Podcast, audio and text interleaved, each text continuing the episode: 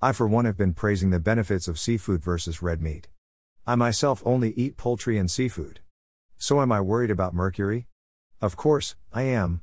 But there are many small fish and other seafood that are very low in mercury and other heavy metals. I found a website last year that published the mercury content of all the different seafood, and there is a long list of seafood with very small amounts of mercury. Seafood.edf.org is the website I used, but do a search and you can find others.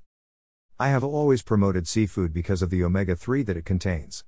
Our bodies need omega 3, but you can also find omega 3 in plants. I'm sure you have heard about the new craze of eating seaweed.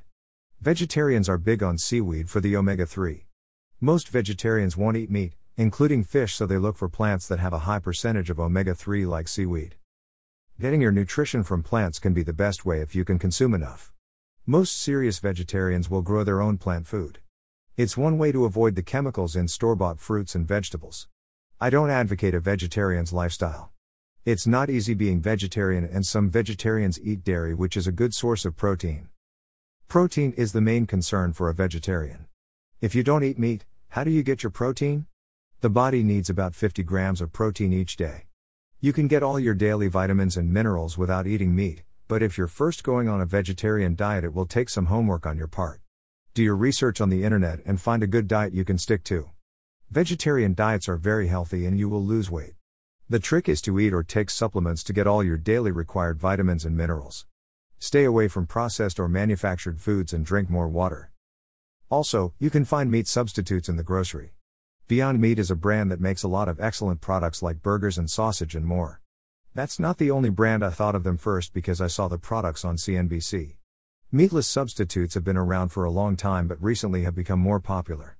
People are looking for healthier foods and companies are coming up with new products every day. Be sure to read the labels carefully and avoid products with chemicals. Look for my podcast by searching How Bad Do You Want to Lose Weight on the podcast app that you use. You'll see a piece of my book cover.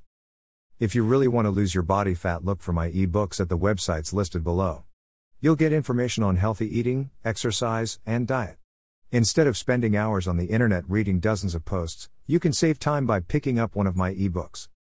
There are two ebooks. How Bad Do You Want to Lose Weight?